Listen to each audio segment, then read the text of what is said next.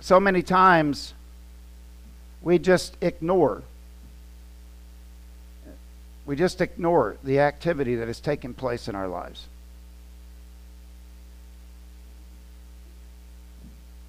This is how some people treat Satan. Satan's not in my life. He's nothing around me. And you know, I'm not charismatic. I'm very conservative. But there are times in our lives when we go, no, that's not, that's not really anything that we could say that the devil is doing in my life. And yet, when we read this word adversary, we are talking about someone who is actively and continuously hostile towards someone, and that's you and that's me. Satan is alive and well. One day, he'll pay. But in the meantime, he wants to destroy not only the church, but he wants to destroy our lives. And we have to be careful with that. And we go to the next word. Your adversary, the devil, prowls like a roaring lion seeking someone to devour. The next word is devil. And that word is diabolos. Do you know what we get from the word diabolos? We get our English word diabolical. When we think about diabolical, I think about movies where you've got this evil person that is planning and calculating. And that's the way Satan is. How can I get John to do this? And by the way, if you think that you're protected, you are. You are, in, in a sense, you're protected. But think about Job. Think about Job. Satan went to God and said, God, if you take everything away from him, he will not worship you. And God said, okay, the only thing you can't do is you can't kill him. Do you know what happened to Job's life? Oh my gosh. He lost everything. But in it, Job kept his faith in God. And see, here's, here's, here's the central issue. The central issue is Satan is behind the scenes calculating how he can get you to move away from God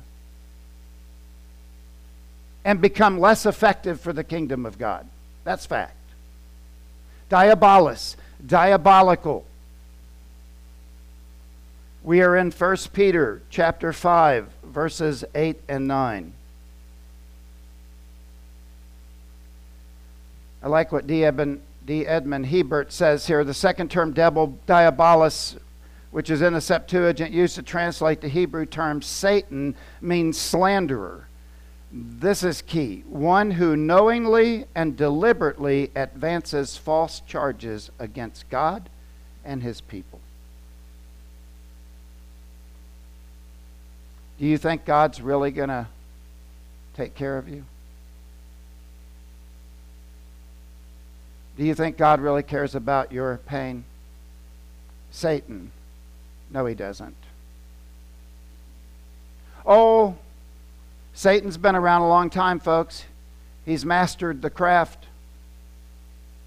Surely God doesn't want you to eat from, from the tree of knowledge of good and evil because in the day that you eat it, you will be like God, knowing Satan is a master.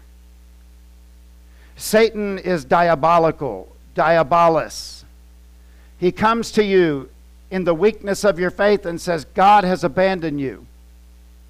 He comes to you in times of peril and he goes, Where is God? And Satan will come to you in your weak moments and sometimes even in your strong moments. Can you really stop yourself from doing this? What will really happen? You're saved, go ahead and do it. Satan is alive and well, and he focuses on you because he opposes everything that is God's. Satan's main problem was he wanted to be God. Did you know Satan was the most beautiful angel? And he wanted to take over the throne, and God said, No, I'm God. And so, Satan is diabolical. He plans little schemes. Oh, brothers and sisters, in 33 years of pastoral ministry, I've seen a lot of schemes carried out to perfection by the people of God. I've seen churches destroyed because of pride. I've seen people's lives destroyed because of this, that, or the other. And I, and I, and I look at it and I, I get mad, not at the person, but I get mad at the influence who was behind it. We are not to love Satan.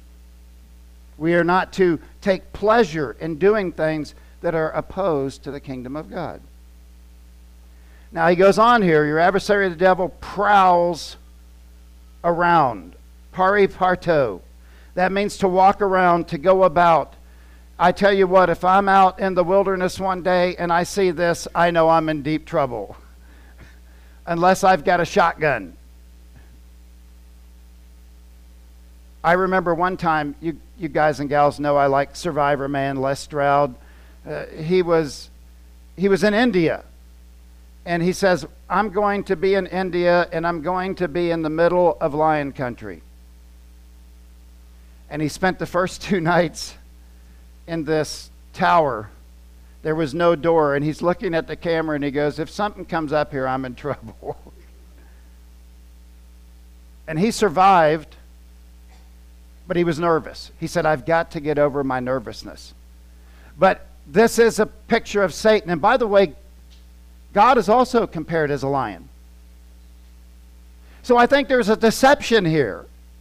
There's a deception. If you take the easy way, God will understand. Just take this way and, and go that way. It's okay. That's because Satan is a master deceiver. He can make something seem so right when it is so wrong. And He can do that in our lives just like that. You say, well, how can Satan be everywhere? Well, how can God be everywhere? God lives in us. By the way, Acts 1 8, the Holy Spirit comes in your life, He dwells in you, now you go out and be witnesses. So to deny that Satan, that to deny that Satan is not active in your life is to play right into the hands of Satan himself. Because if you don't think he's active, you don't have anything to worry about. I've noticed this over my years of pastoring. Do you know who Satan mostly deals with? He mostly goes after those who are really living. Christians who are drifting or non effective why should he worry about them? He's got bigger fish to fry. And the bigger fish is those who are serving and seeking to do God's will. He's a prowling lion. He's prowling around, seeking zeteo. This is, this is diabolical within itself. To try to learn the, the location of something. I'm just reading you the Greek translation often by movement from place to place in the process of searching, trying to look into something. So as Satan moves about in our lives, he's going, Where can I get Pastor Mike to stumble? Where can I get Tony to err? Where can I get Mike to stumble? And he's proud. He's looking into this very intently because he hates God. He hates Christ.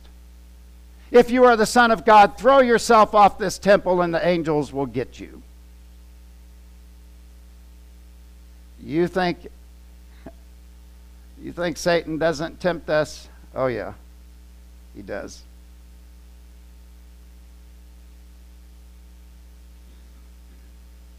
And do not give the devil a foothold. This is the verse before it says, Do not sin in your anger. Do not give the devil a foothold. A foothold is something like this. Because when he has a foothold in your life, you can't move about the way that you want.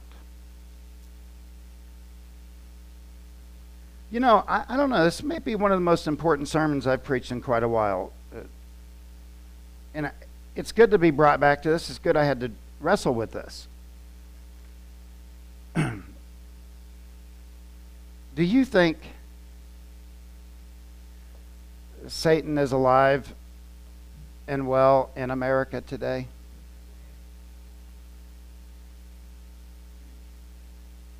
I need a cup of coffee.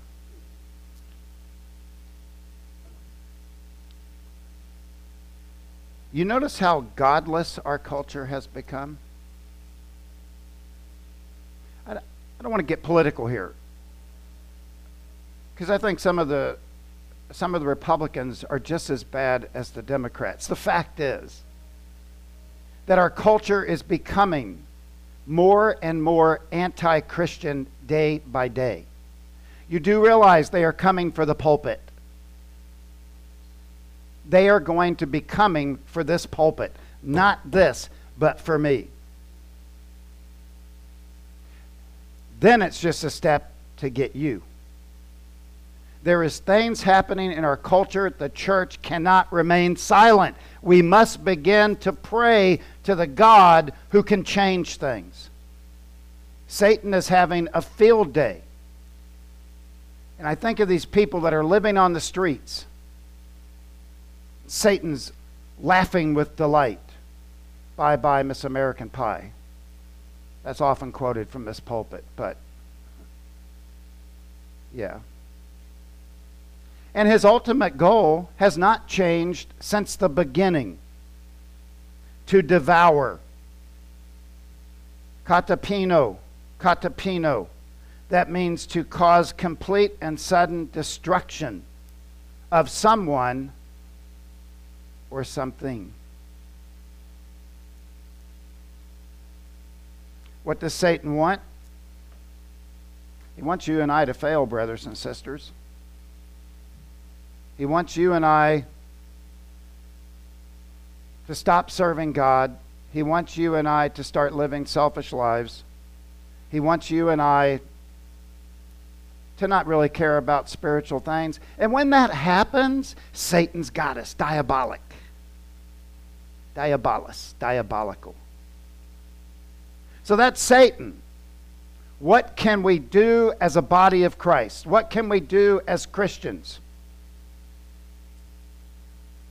We must resist. We must resist. Stand firm. Verse 9.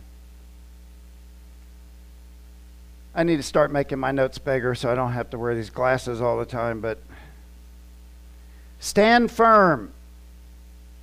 Resist him firm in the faith. There's the target. Faith. Pistis. And I'll get to that in a second. First thing he says is resist him. It is okay to shout at the devil to get out of your life. The word resist, sometimes used as being hostile towards something. But here, resist means to oppose or rebel or to set oneself against something. The idea of resistance is very clear. It is okay to rebel against Satan. It is okay to take your stand and say, Satan, I will not let you win in this area of my life. When you, you sense Satan and his activity, you just stand there and you go, you know what, Satan? I'm not going to do that because I am going to live for God and I love him with my life and with my heart and I am going to follow him. Therefore, I rebuke you in the name of me. No, in the name of Jesus Christ.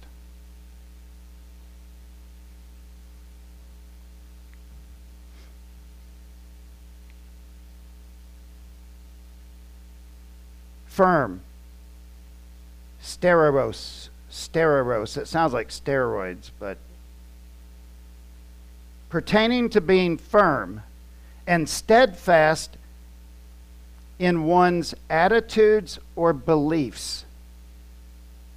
Interesting, that word firm comes just before the faith. The real issue is well, I don't want to go there yet, but I do want to give you this. To stand firm in the present is a military term. I love it.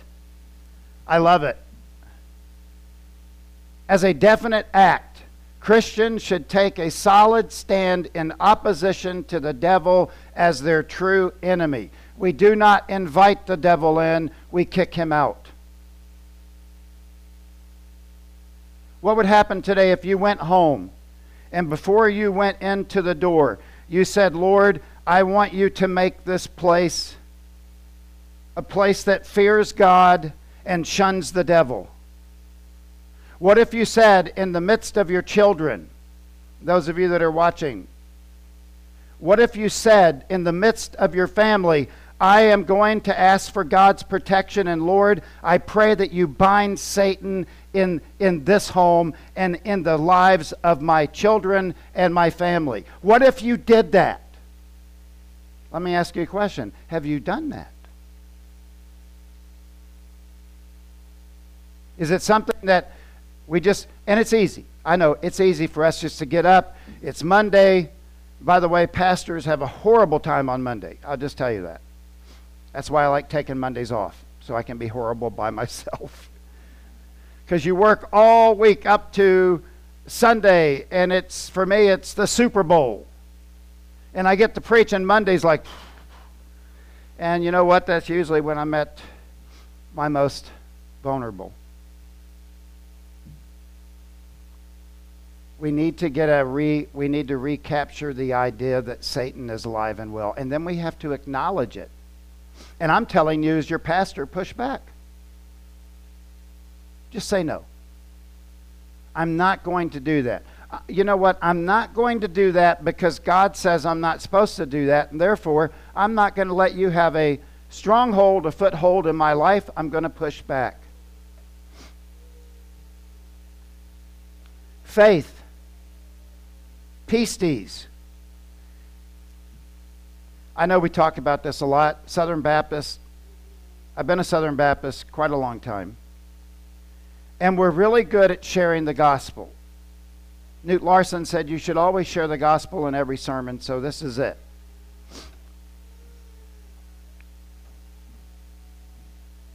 You must acknowledge your sin before God. You must repent of that sin you must invite Christ into your life.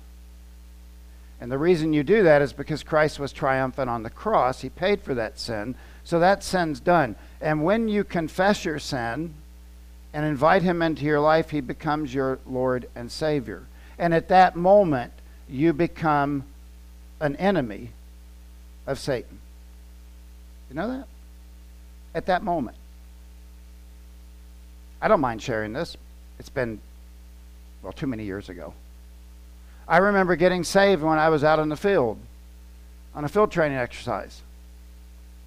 I was a young guy, uh, actually saved against all odds because they say after the age of 18 it's almost impossible for people to get saved. Did you know the st- statistics on that? Well, I got saved and I was excited and I got back to the barracks and I fell into the Friday night crowd. I was going back out to the bars, running around. But as I was sitting there, I knew it wasn't right. And so eventually, God put me where I needed to be. I had no idea what would unfold over the next so many years. Satan is after your faith. That's the real point. He wants your faith to be fickle. He wants you to stop trusting God. He wants you to start getting angry at God. He wants you to stop attending church. He wants you to do all of those things. And why does he want you to do that? Because he hates you. He doesn't like you. I know we like to be liked, but it's okay not to be liked by that one. Right?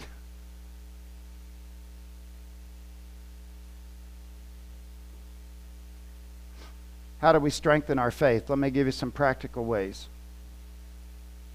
Number one, trust God. Don't allow Satan to lie to you. I'm going to tell you something as your pastor today.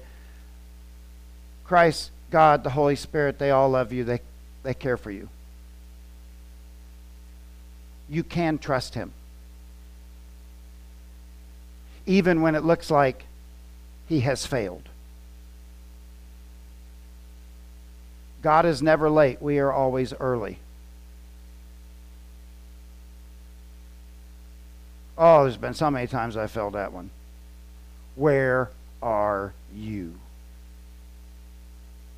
You been there? Really, God? This right here? Really? That's exactly what Satan wants.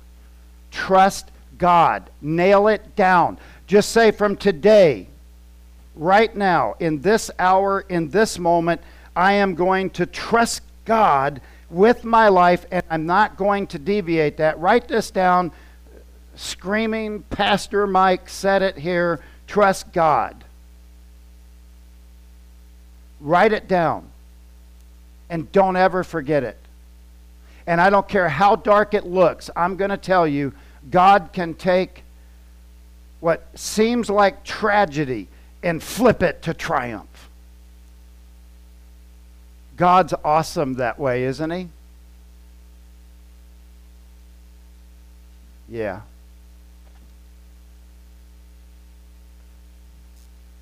I would rather God speak to me in the sunshine than in the darkness, but in the darkness is where God can deliver us. You do realize Satan will not win, he will lose. Secondly, Pray. Take time to ask God to give you strength, spiritual strength. And it could be somebody that's suffering. It could be anything along those lines. Just anything where you feel like your faith is weak, you can say, God, help my unbelief.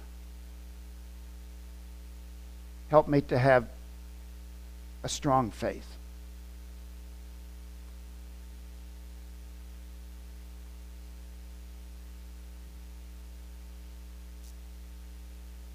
Number three, read scriptures. Isolate faith focused scriptures. Just type in strong faith. Go to Open Bible. I think it's openbible.org. Just type in strong faith. You have tons of scriptures come up.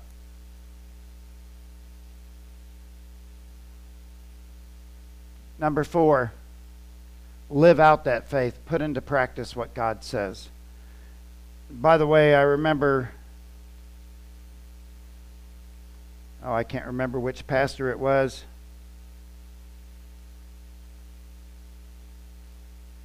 I'm having a mind block, but I know he said it. He said, When my feet hit the floor, he said, You should live your lives in such a way as when your feet hit the floor, Satan goes, Uh oh, he's awake.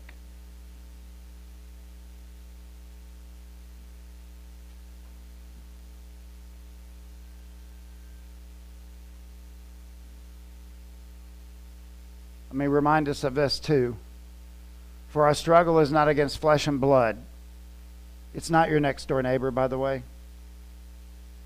It's not the person you have big problems with.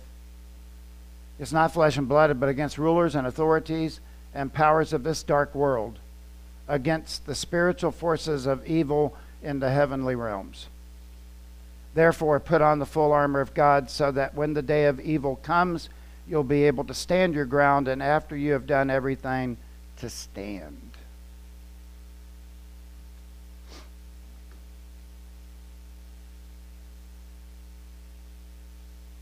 Yeah. We don't have to be victims. Everybody's playing a victim today. We don't have to be victims. I want to tell you this morning that you are victors. You are victors by the blood of Christ. You are victors because of who you belong to. You are victors because we have the ultimate Savior. And someday we will see him. And it will be great. You, I don't want to sound charismatic, but you are winners. You are more than victors in Christ. That's it. We're conquerors, Jim. You called that right. Conquerors in Christ. That goes right along with that. We're conquerors. We're not, we're not defeated. We may lose a battle here and there, but we're not going to lose the war. The war is won. Can you imagine? Have you read Revelation? Do you see the end of that? The armies of against God are assembled and they're gone. Talk about a weapon of mass destruction. God. Yeah, we go through tough stuff here. And by the way, suffering, last part. Oh, I want to hear about suffering, Pastor Mike. Tell me all about it, right? None of us like that, including myself. But notice what Peter writes knowing that the same kinds of suffering are being experienced by your brotherhood throughout the world. In Peter's day, it was suffering at the hands of the government. Oh, I, I, I think that's coming. Suffering for you and me at the hands of our family, friends, coworkers. Right? They, they don't get this Jesus stuff, but they need to. And the only way that they're going to get that is when the church goes out these doors and knows that Satan is working actively in the lives of unbelievers so that they will not obey the truth. In fact, Paul writes in Corinthians, the God of this age has blinded the minds of unbelievers so that they should not obey the truth. So when you go into work, whenever you go, just realize when you say that you're a Christian, there's a target on your back. I experienced that in the Army firsthand.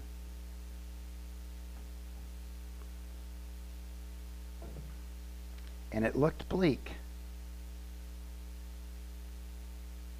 I told you that story a long time ago. It got so bad when we were in Hawaii my lieutenant didn't like me. My staff sergeant didn't like me because I was vocal about my faith. And I'll be honest with you, I was weary. They put me in charge of every stinking detail they could. They took away Saturdays and Sundays. It got to the point, I, I learned a lot from this event. It got to the point where I said, I am going to Florida for 30 days.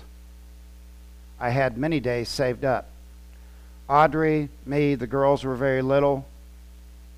We flew to Florida.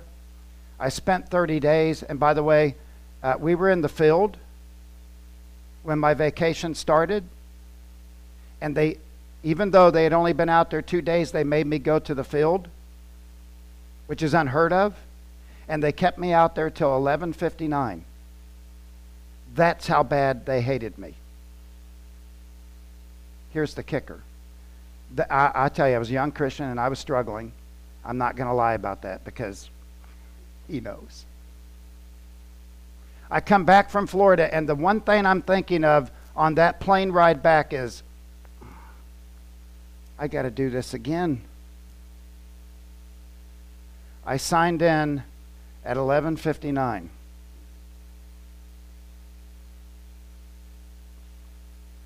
I signed in at 11:59. The next morning, we're in formation. I'm looking around, and it, something looks different. Sergeant Frazier, Top wants to see you in his office, and so does the commander. And I'm like, okay.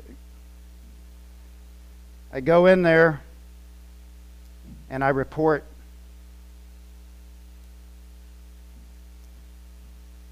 And I'll never forget the company commander. He said, Sergeant Frazier, he said, we are putting you in charge of the platoon. We have relieved Lieutenant Judy, and Staff Sergeant White is no longer here. You are now in charge. I was shocked. What? Guess what? Do you know who was really worried? My fellow NCOs that used to riddle me and needle me. I went in front of the platoon. Platoon, attention! They all came to attention, and I said, Parade rest. And I said, We've got to lay out all of our equipment. I have to sign for the platoon one of the sergeants came up to me privately, Sergeant Frazier, you know I just went along with the crowd.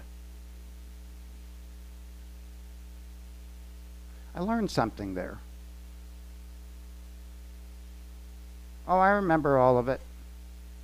Walking in and in the sergeant's room, and they're all looking at Playboy magazines and they're holding them up to me. I, I remember. When I walked in and we had our first meeting, there was not one Playboy book to be found. But you know what? I believe in integrity. And I believe you do not use your position to harass. And I treated those soldiers and those E5s under me the way I would want to be treated.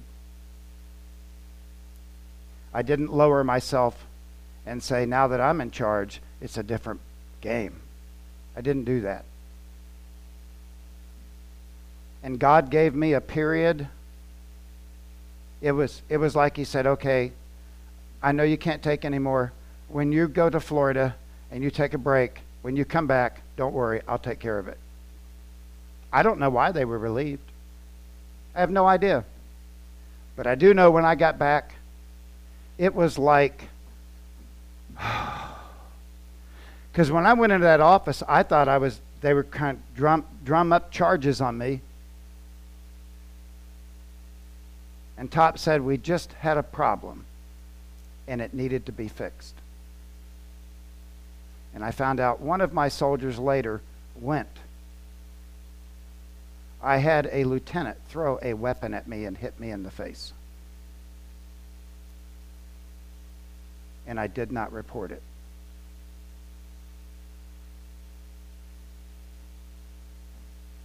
I picked the weapon up and I said, Thank you, sir. And it frustrated him. You know, if you strike a non commissioned officer, even though you are an officer, you are subjected to Article 15 under Uniform Code of Military Justice. And I had witnesses.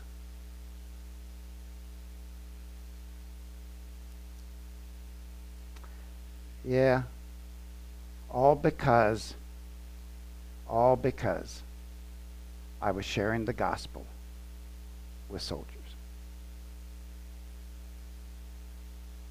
Brothers and sisters, I will never forget that.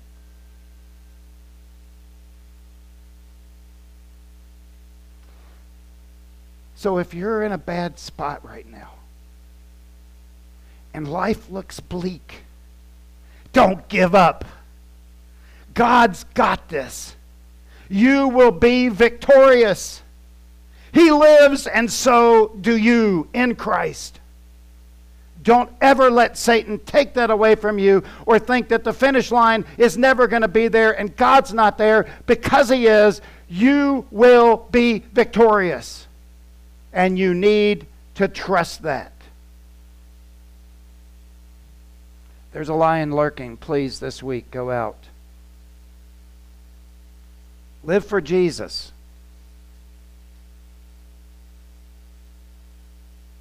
And push back.